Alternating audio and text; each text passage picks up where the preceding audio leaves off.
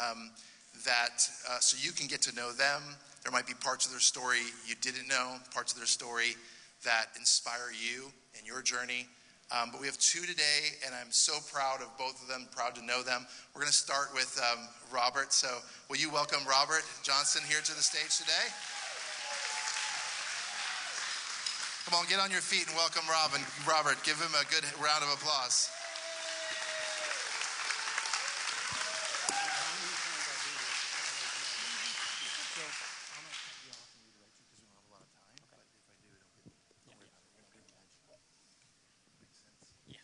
So this is Robert, everybody. Hello. So I'm going to ask you some questions, Robert. Hello. Can you hear yourself all right? Hello. Yeah, there, you're there. Okay. I like how you're sitting too. You're kind of like ready for it. Like, bring it on, Pastor Dan. Um, just is ready to run, right? If I ask the wrong question, right? Who's your favorite minor? Let's start there. No, don't answer that. Okay. Whoa. All right. We already know. I was going to say it right there. Sorry, Dan. Miss Aaron is my favorite miner. Do we have that footage from 15 years ago? You guys can put up that um, investigative reporting here. So, Robert, where'd you grow up? I grew up in Hardee County. Hold that Florida. mic up like like Okay. you know how you kiss Angie. Uh, Hold that mic almost that close. All right. Yeah.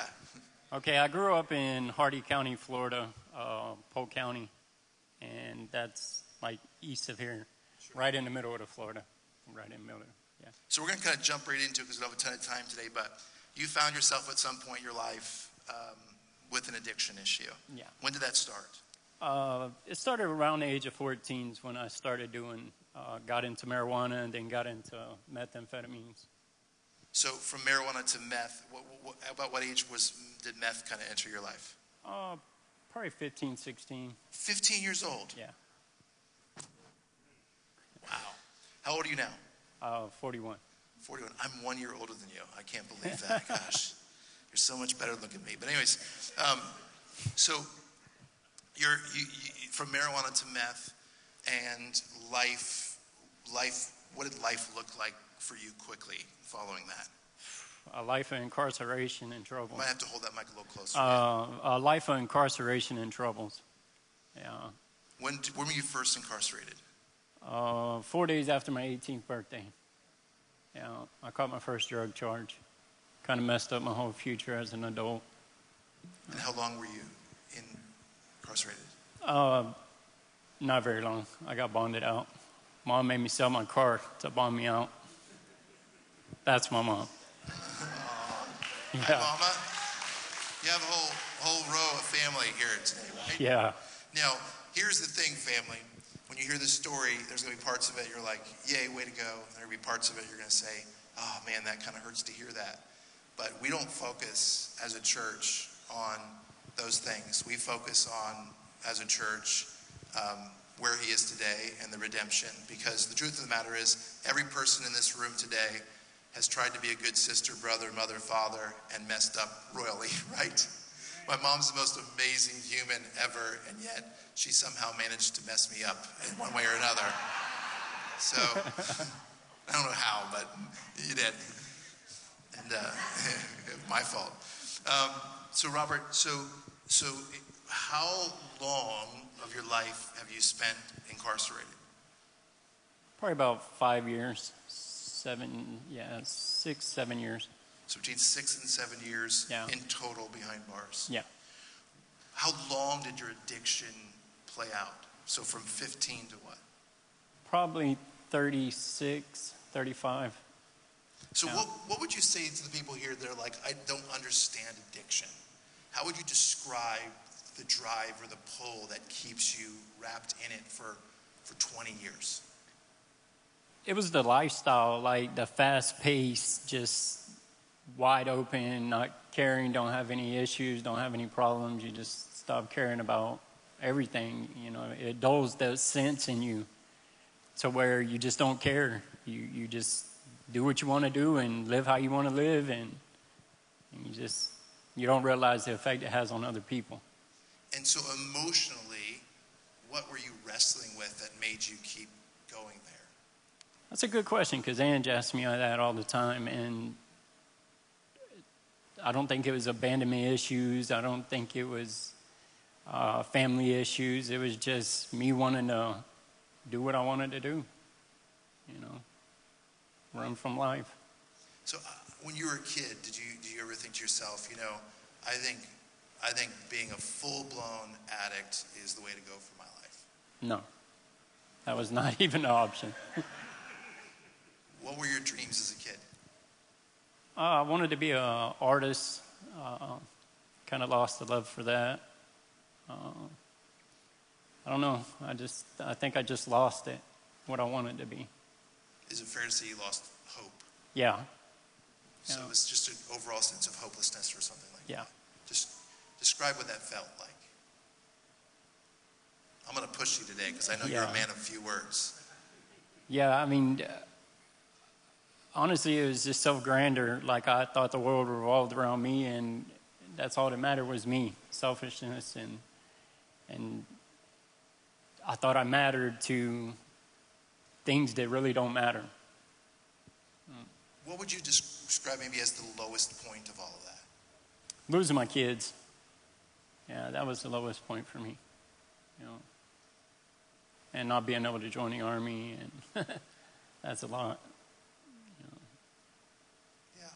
The kids was the main point. When did that happen? 2008, yeah, seven. Who said that? I'm guessing somebody Uh-huh. in that row. yeah, right. Yeah, like 2007. Yeah, I was on a down down here spiral. What was kind of your bottom?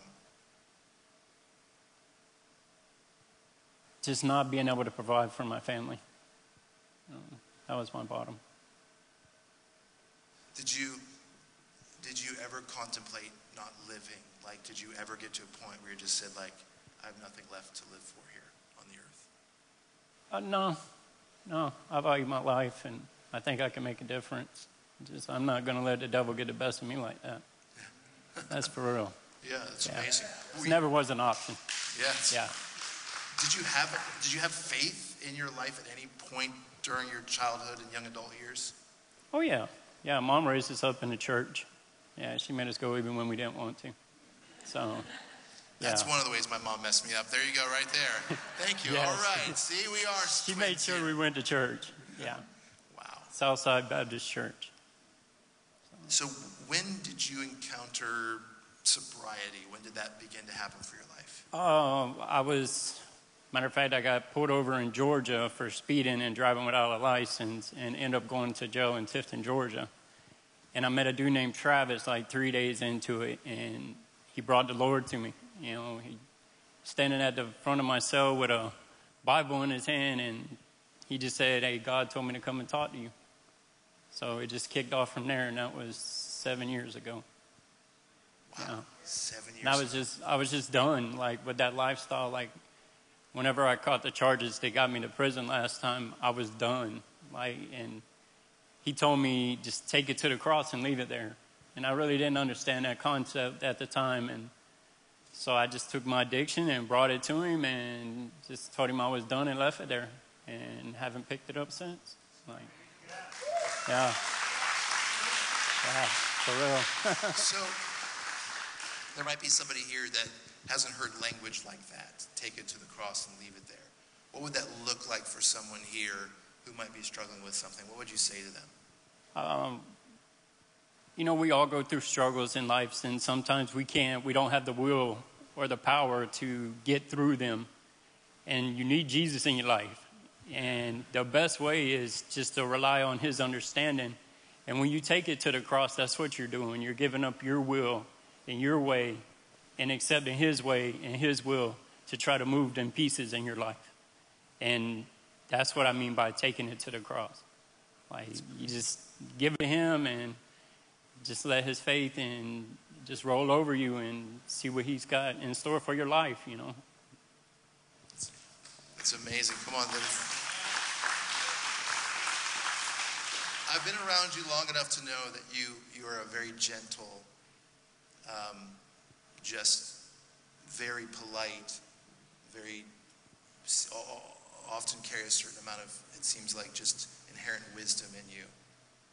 And we've watched, you know, you come into Harvest House and and what was that journey like? For those of you that don't know, Harvest House um, is th- about over three quarters of the budget of our nonprofit. I talked to somebody this week, Dion. Is Dion here? Dion? Oh, all right. We will. We, you don't. I'm not going to call you out, but we talked to Dion this week, and he said, "I was on your website, and you're connected to Harvest House. What is this Harvest House thing?" And um, Aaron's cringing right now because I'm going to do a bad job of explaining it. But Harvest House is really um, has has been our social services.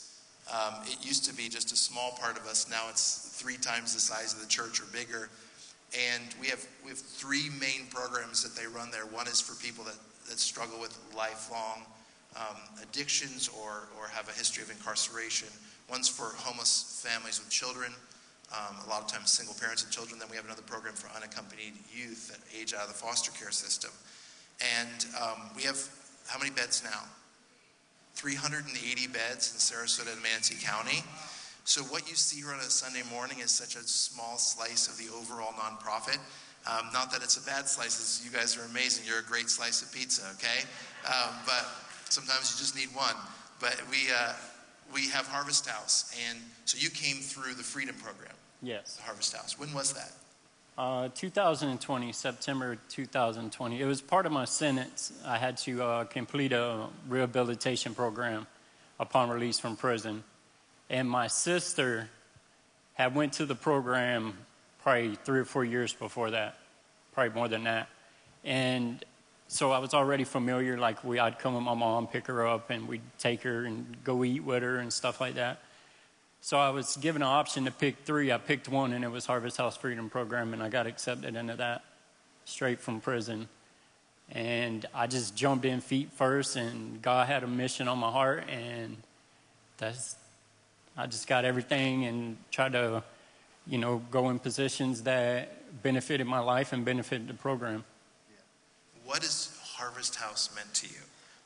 They're an extended family. Like uh, Miss Aaron has showed so much grace when grace wasn't deserved, and she's just given me opportunities. And sometimes I got to get out of my own way in order to to let it roll. And you went back to school, right? Yes. Tell us about that. Um, I went to school the first time in 2001 with my mom, matter of fact.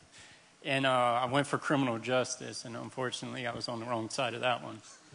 So uh, ended up just doing what I always do, getting back into drugs and stuff like that. And so this time, uh, can I explain like what led me to that? Sure. Okay, when I was in prison, I went through the barbering program, and Miss Turner, she was amazing. Like this lady, she cared, and that's what kind of put on my heart. Like that's what I wanted. You know what I mean?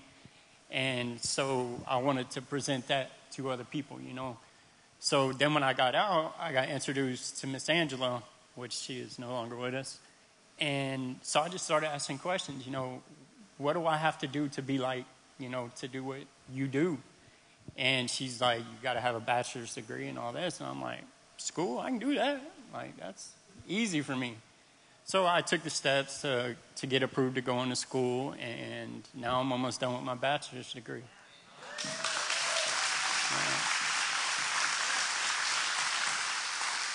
Now, we'll do an update on you here in a little bit, but there's some exciting things on the horizon that we're working out and working through. Yeah.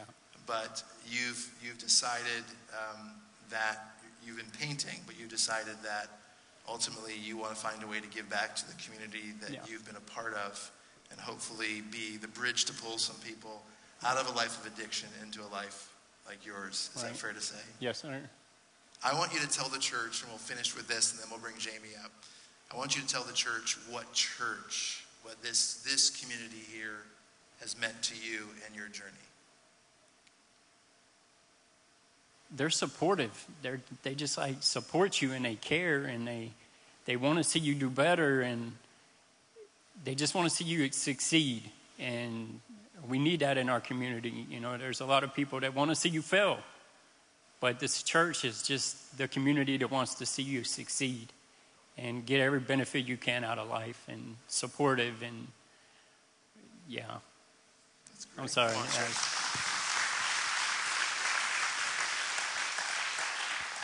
And I, and I kind of feel like you owe us for Angie too. So I'm just Yeah. saying, you know what I mean? Yeah, I'm very thankful for her. She has pushed me and she has picked me up and she just makes me want to be a better person.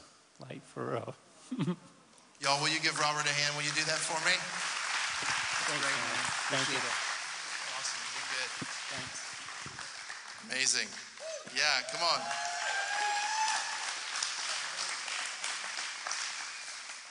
Well, I'm going to bring up the reason that I no longer play lead guitar on stage anymore.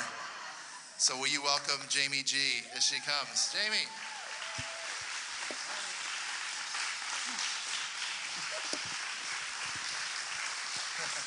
Boy, these chairs make you straight.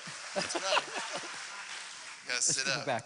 Um, t- Hi. Two amazing stories here, but your your life. We don't have a ton of time. I, I even wrote notes because I know Robert's story pretty well, but your story I wanted to know, and um, and so I'm going to kind of. We could trust me. I asked her one question on the phone, and I was looking at the time on the phone, and 18 minutes later, I asked the second question. So I'm gonna I'm gonna Okay. control you a little bit, okay? Yeah, So that we can they can hear the highlights. All right. Okay. Like. Um, for those of you who don't know, over 20 years ago, the only person I ever took formal guitar lessons from was Jamie. He was So little. At, at, at Foats, Foyt's Music, Foats Music, whatever how you say it, Foats Music Yeah. on 41. I walked in there. There was a little tiny back room. Yeah. And uh, she sat down and, and showed me here's a blues scale, and here's this, here's that. And I took about four or five lessons and then thought that I was Eric Clapton and didn't need it anymore. But um, I've, I've Yeah. been using the heck out of those four Uh, or five oh, lessons you- for 20 years. Let You're not the only one. So you grew up in New York City. Uh, Yes. what, what did life look like in in those days for you? oh, city was great. I was born in born in Brooklyn, raised in Queens and Long Island, and uh, graduated in 19th. And uh, all right, I'm 67 years old. Okay, so it's like yeah. So New York was great because I, I got the influence. I I grew up with black people, Spanish people. My parents worked in a sweatshop. They worked in the garment industry. My mom was a seamstress. And my dad used to manage the place. I used to go with them. You know, once in a while, I'd go to work with dad, you know, and go see him meet everybody. And so I was raised with that. I mean, you know, Jewish people. I didn't know anything about, you know, any kind of hatred until you, you grow up a little bit more, you know. But anyway, so New York was great because I was able to get an education without having to go to college. That was important. I could see, I had everything, I had the whole world right there. I had the best restaurants, I had museums. I took advantage of all that growing up, especially when I started to drive. It was like I was going to the city twice a week. You know, so, and then what happens? I graduated in 19, and so I decided it, it, I was 18. It's, it's that's it. I'm done. I'm going on. I'm going on the road. I'm going to join a band, and that was it. So that was the start. I was So you- what 18. You, described the fast life on the phone with me. oh yeah. You can say it in church. It's okay.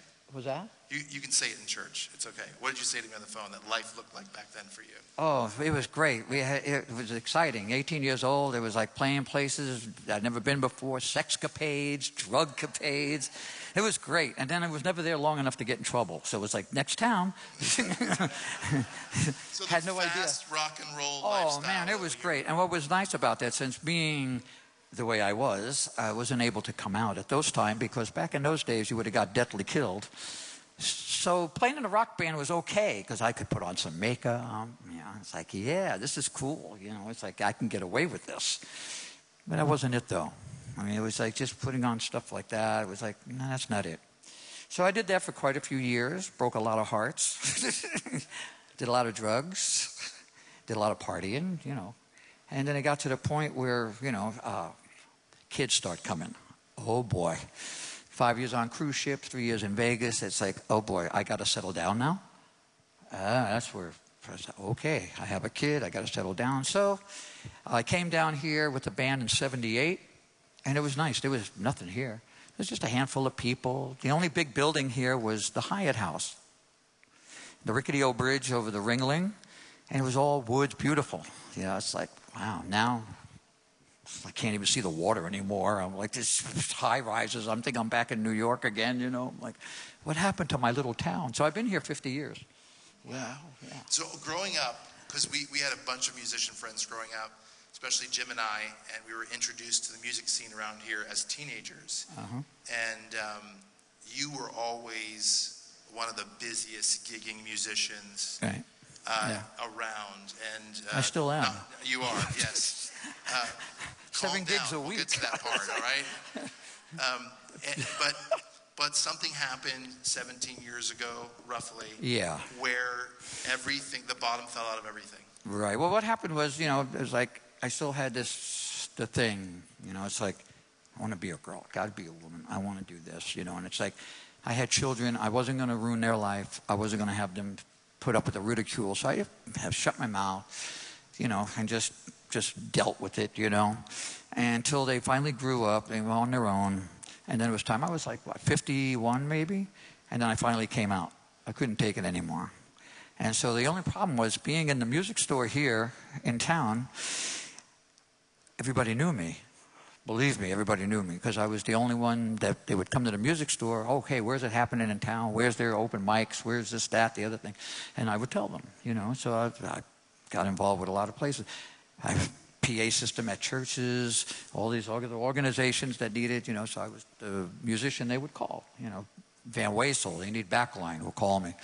So I got involved. I would do home shows all over the place, over at Robarts and whatnot. So that's how I got the reputation. But then at 50, I was at the point, it was like, I can't deal with this anymore, you know. So, and uh, my, uh, my ex at the time, and she's, you know, we, it wasn't a fight. It was like, you know, she knew me and she knew it was, and she goes, you know, it's time for you to move on.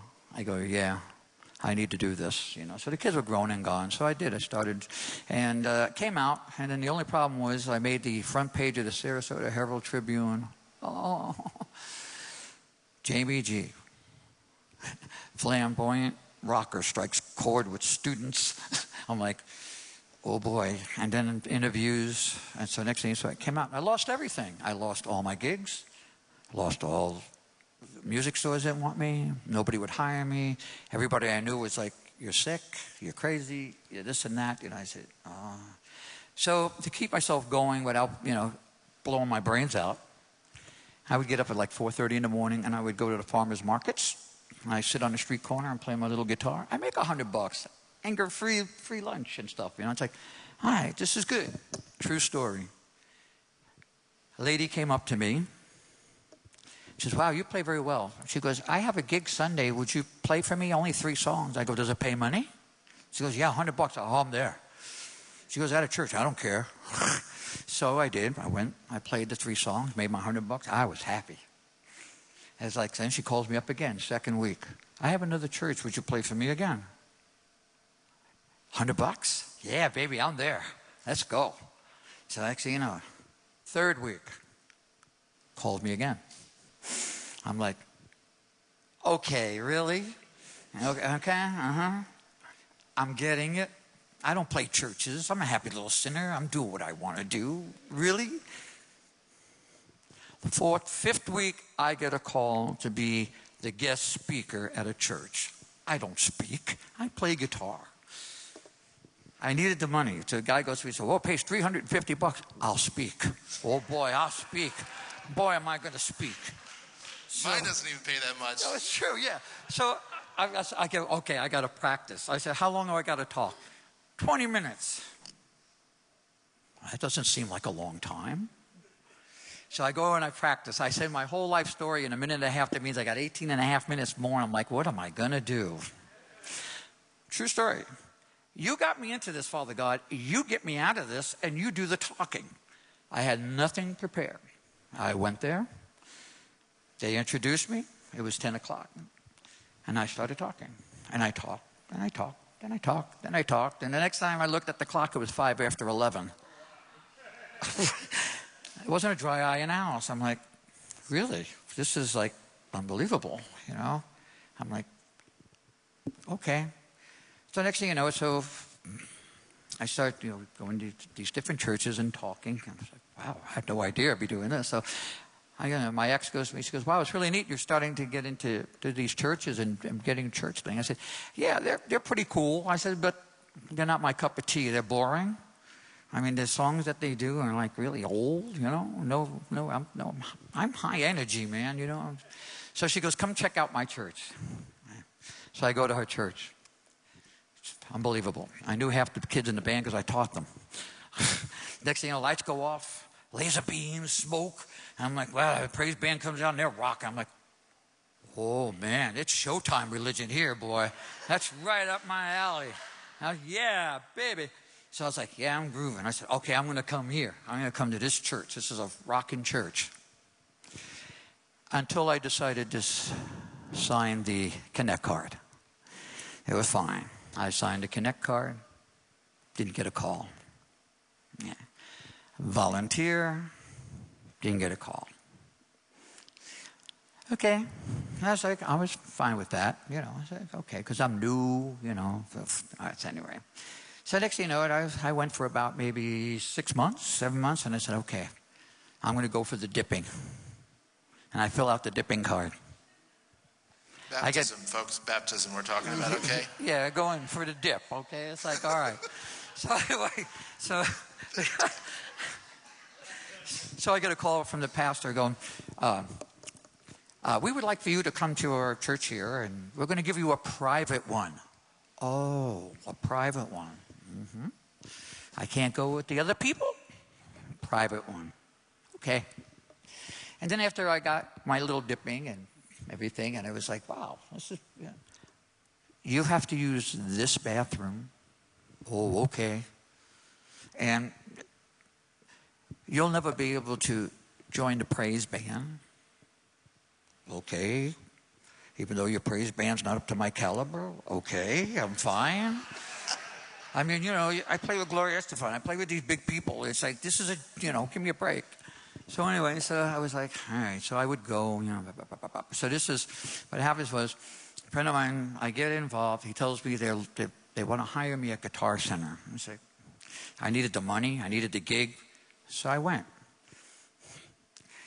What happened? I said to my friend, I go, do they know me? They go, yeah, they know you. okay. So I went. Well, full glory, went to Guitar Center. I walked in the door, the store manager, store manager grabs me, goes, You! Come in here. Okay, what do you he says, We want you on our team. I go, Are you okay with this? He goes, Yeah, because you're good for our company. I'm like, wow. What is it going to take for you to get on our team? I said, $1,000 a week after taxes and full benefits. Be careful what you say to Satan. I got my $1,000 a week after taxes. I got full benefits. And I had 90 students a week to do it, Sunday through Sunday from opening to closing. That's how he works. Know, I was like, gave me what I wanted. But boy, did I have to really, you know. Can I stop you there for a moment? Because yeah. we're in a perfect spot here. Uh, we're going to be very careful not to, not to. I didn't say anything. No, no, no, no, no you didn't do anything. I, am you are great. I'm the problem. We're going to be very careful not to focus on some of the negative actions of other churches, although I want you to hear her, her story. But I want to say this when, when Guitar Center celebrates and welcomes and throws open their arms wider than the faith that is built on the idea of the Father waiting for his son to return home, we have a problem. Do you hear me? Mm-hmm. We have a problem. And and that was the experience. But yeah. continue on. Well, I might have you skip ahead though. Which what? I'll have you. I'm going to have you skip ahead. Okay. Finish the story, and then we're going to skip ahead. All right. So anyway, so I told you, I'm just I'm just a spectator. so I, you know, I was going, and I was like, okay, because I liked the band, and it, it was fun, you know. And then you know what happened was I was I was in my cubicle teaching, and I didn't have anybody. Next thing you know, a little knock on the door. A little lady about four foot one in a black dress with a little black ukulele bag. Come on in. The Lord led me here. Say that again in my good ear. The Lord led you here? She goes, Yes, you're going to show me how to play this. Okay. She takes out what I thought was a ukulele, and it was a lyre, a small little harp. I was like, ma'am, I don't know nothing about this. She goes, Yes, you do. I take it, and for some reason, I start tuning this thing. I'm like, okay. And I start playing, plucking chords, and I'm just like, okay, this is what I'm doing. This is kind of weird. Anyway, so she was so delighted. I showed her how to do whatever it was, and she left. I immediately get on my phone and go, show me a picture of David in Psalms lyre. The picture comes up, the one I just had in my hand. This is true stuff. I go running out the door, the guy who's at the desk, okay? Logan, do you see the little lady about so high with the black dress walking in? He goes, nobody came out of your room. True stuff. I, whoa, whoa, whoa, whoa, whoa, whoa. About four foot high, black dress, little black bag. I've been here the whole time. Nobody came out. I go running into the store. Don't see nobody. I mean, you can't miss a little four foot lady in black dress with, you know. I go running outside in the parking lot. Nothing. I'm like, okay. I, I told you to kick my ass, and he did. Okay?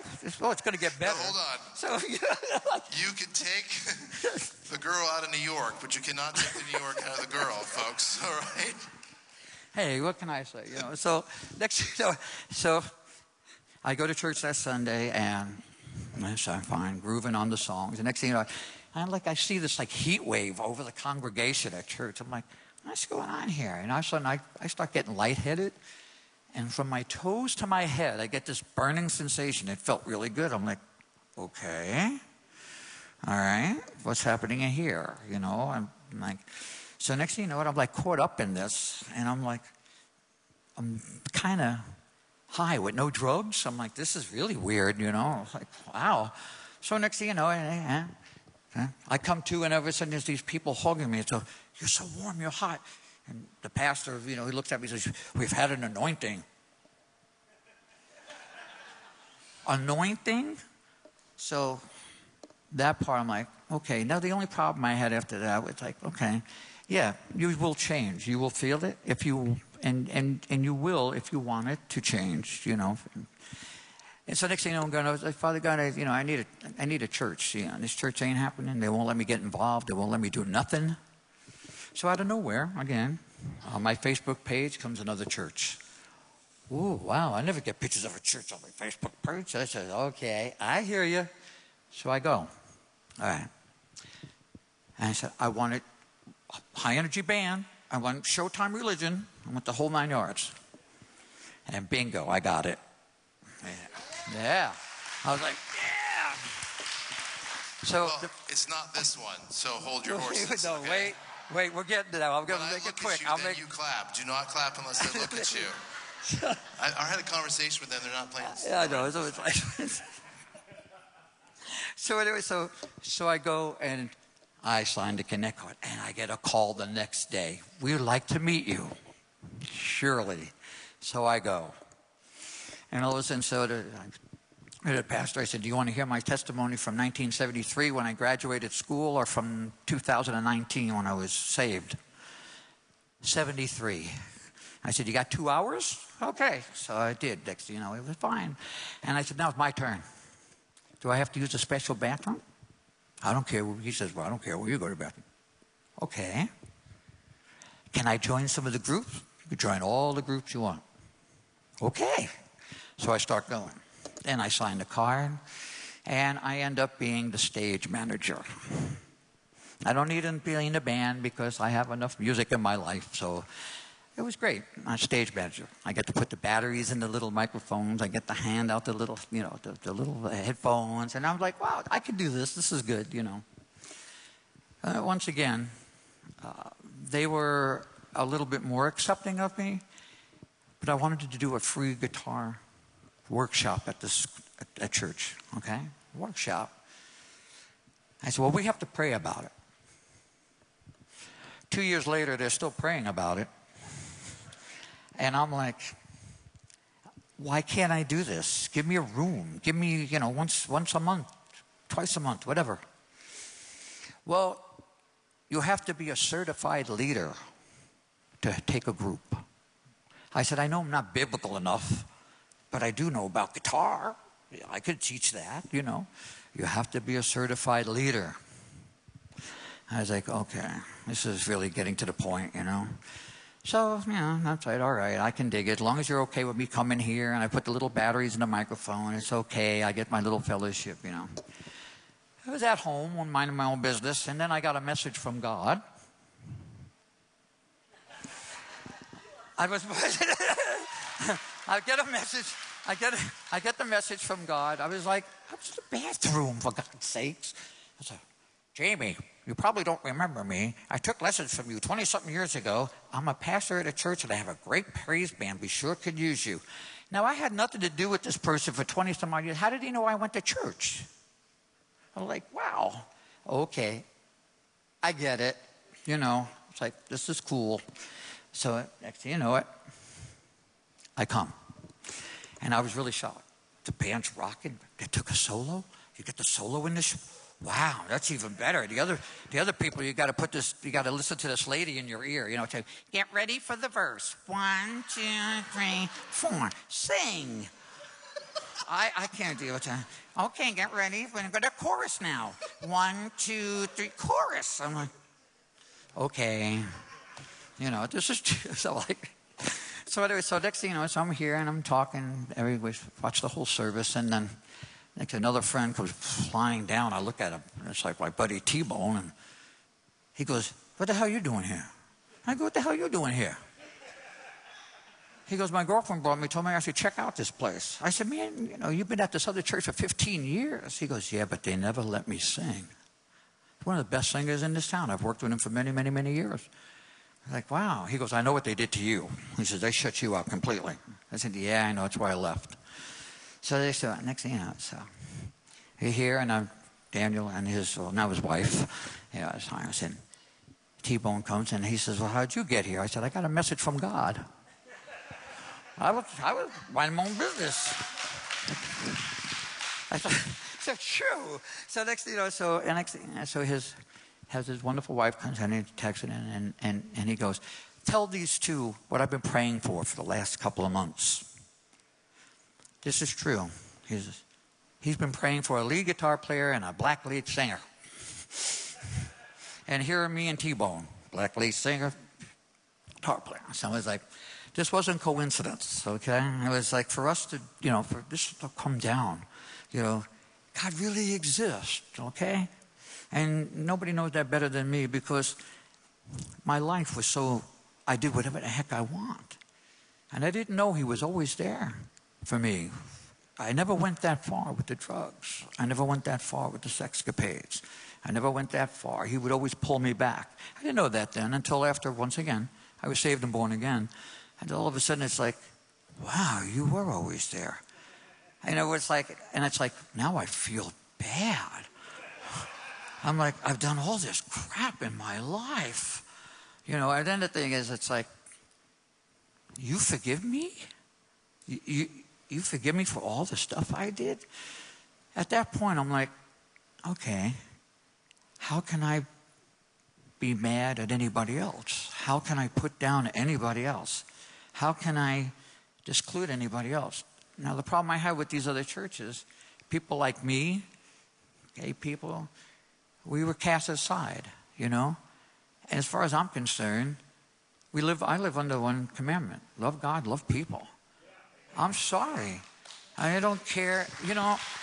And I've got to the point now when we got the chance to talk to him, and you're going to see your life story. He's not going to ask you about the gay people that live down the street.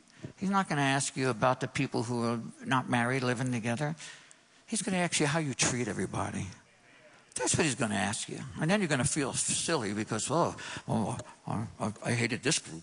Uh, these people sucked. And I, so, you know, and then here's the tough one love people that hate you. There's sometimes I, mean, I know people, I want to smack them upside the face, you know. So I have learned, yes, I love you. I don't have to deal with you. there you go. So I, I, I will say this. I, we, we left some of the details out because we don't have time, Right. and that's okay. But um, Jami has was one of the first, um, probably the first public figure in this town to come out, um, and kind of became the main punching bag uh, in the community when it came to hatred and and the confusion around why somebody would do that, et cetera, et cetera. And we can get into that another time. Um, when I'm around you, I sense no bitterness. And it's a miracle because I'm bitter for you when you tell me some of these stories. And I, I wonder if, just in a short answer, if you can if you can help some people in this room that are maybe struggling with bitterness towards people that have mistreated them, how, how do you stay so positive? I got to the point where I know myself, okay, that what I believe in, okay, and it's it's all about it's about love, man, you know, and I've had I've had people spit at me. I have people make fun of me. I had a guy try to put a 12 pound sledgehammer through my skull on stage. You know, it's okay. It's okay. You know, it's like, all right. If it means that much for you to, to crucify me, go ahead. Now I know how Rosa Parks felt. Now I know how Martin Luther King felt. And now I know how Jesus Christ felt to be condemned for doing absolutely nothing wrong. Because you're different? What does that matter? All right? As long as you know the Lord, let Him deal with the second part of it. I have friends, I play for many gay man- marriages. They're wonderful people. They love too. And it's okay. You know? The thing is, they have you have to come to terms with it within yourself. You know, if you think things are wrong, then you stop it. The things that I stop just happen, it happened naturally. You know, my patience I give as opposed to, no, no, I'm one thing, don't, don't ask me for money, you know, leave, go away, you know.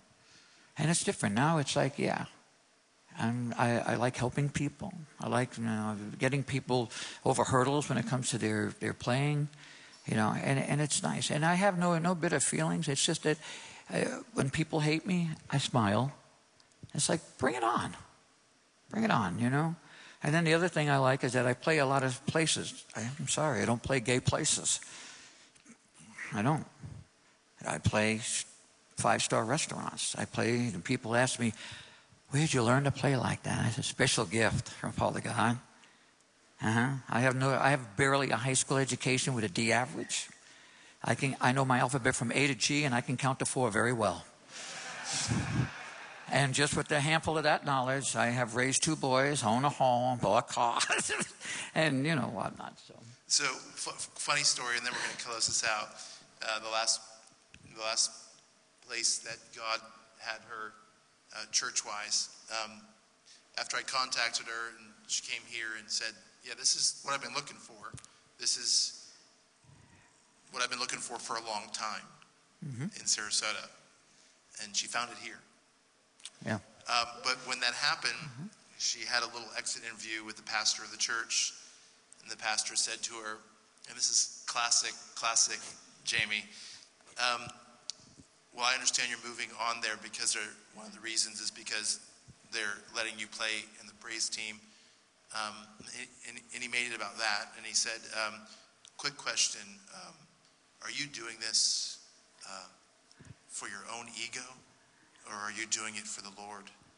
Uh-huh. And give him the smile that you give him. I smiled and said, "It's 50-50 here, Pastor."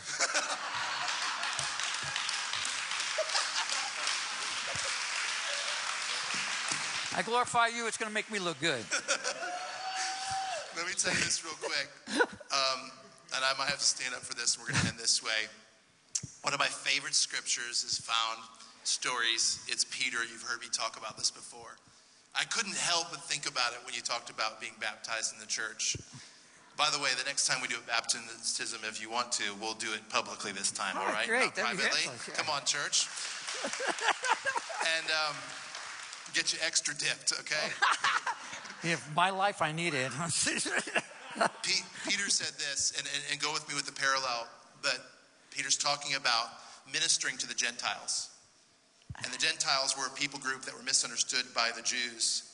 And they were a people group that were different, and they were really seen very negatively and weren't included in Jewish life and Jewish culture. And Peter felt called to the Gentiles, and he's there and he's ministering to them. And he ends up baptizing them. And he does it out of order because then they would baptize people, and then they, you know, the Spirit of God would come, and, and, what, and, and it was this very procedural thing, and it was step by step. And the people that were with Peter, the Jews that were with Peter, who were already a little frustrated that Peter was would dare make the Gentiles think that they belonged or that they could have the same experience as one of them. They said to Peter, Why did you baptize them?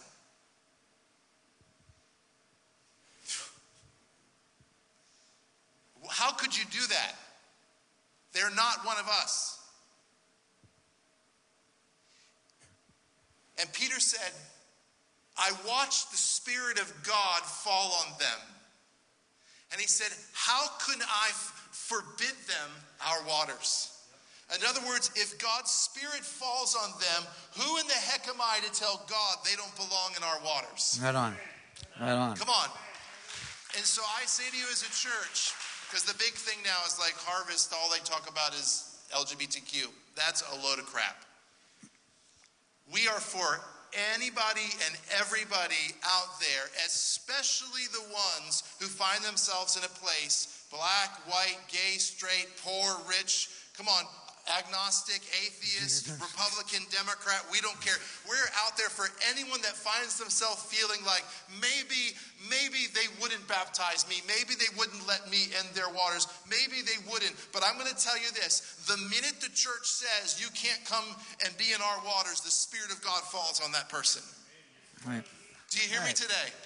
And I don't find it coincidental that in her story, she says she's in a service and the Spirit of God falls on her, and the pastor recognized, and we just had an anointing here. Well, I got to tell you this if God will pour out his anointing on all mankind, come on, on all humankind, then we can say, Welcome into the house of God where you belong, and all of your gifts and all of your talents can be used to glorify God.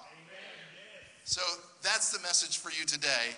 It's not to, we're not trying to make any other point than the gospel is fully inclusive, fully affirming, fully loving, and it blows our minds when it comes to categories and labels and all of that stuff. And if the Spirit of God can fall on all people, then all people can be equal in the house of the Lord. Right. And I want to say this to folks like you. Uh-huh.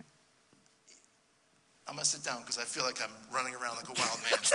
We're going to end with this. Okay. I want to tell you this, and you're not allowed to talk now, okay? Because you're going to try to, and I know you will. I just want you to hear me. First of all, thank you for pouring into me 20 something years ago and teaching me something that's become one of the loves of my life, and that is music.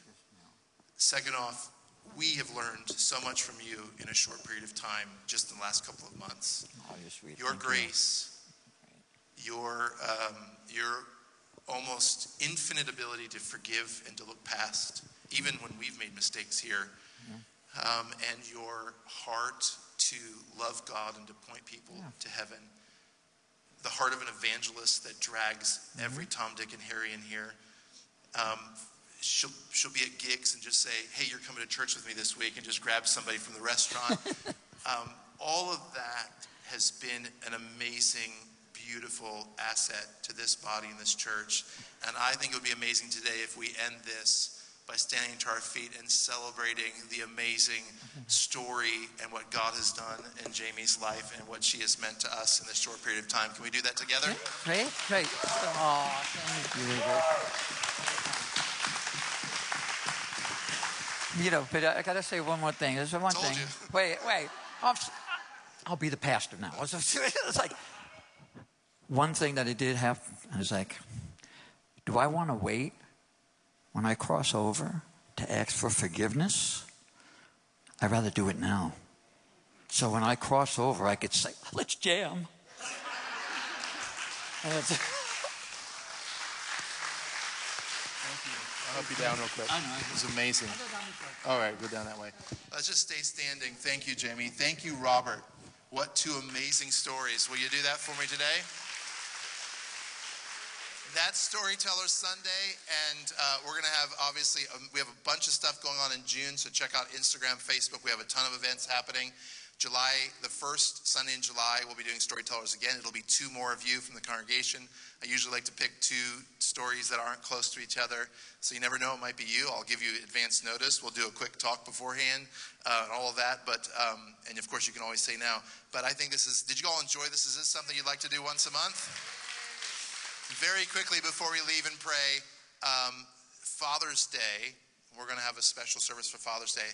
Father's Day is going to be the first time that my lovely wife Robin is going to be speaking on a Sunday morning. And she gave me a preview of her message that God put in her heart a little while ago and swore, made me swear not to steal it. And it's been very hard not to steal it.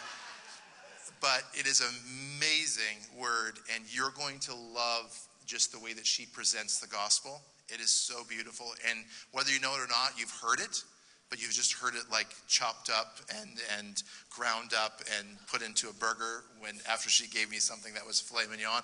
Uh, but um, you've heard her messages. They've been parts of my messages. And, um, and but you're going to enjoy that. So be here for Father's Day. Let's pray together. Thank you guys so much for being here, Father. We just thank you. We ask you to bless what was been said. What's been said here today. Just the bravery of both uh, Jami and Robert as they have poured out their stories, and, and we've just found ourselves in them and found your goodness and found so much in, in how we can live life and, and love people well. And so we're just determined to do that as a church, and we just ask you to continue to empower us and strengthen us and give us wisdom on this journey forward as a community of believers that we can love one another well and love our community well and present, represent you and, and, and, and, your, and your pureness and your holiness and your beauty and your all encompassing love uh, for humanity. And so, God bless your people today as they leave. In your name you pray, and everyone says, Amen. Amen. Love you guys. See you next week.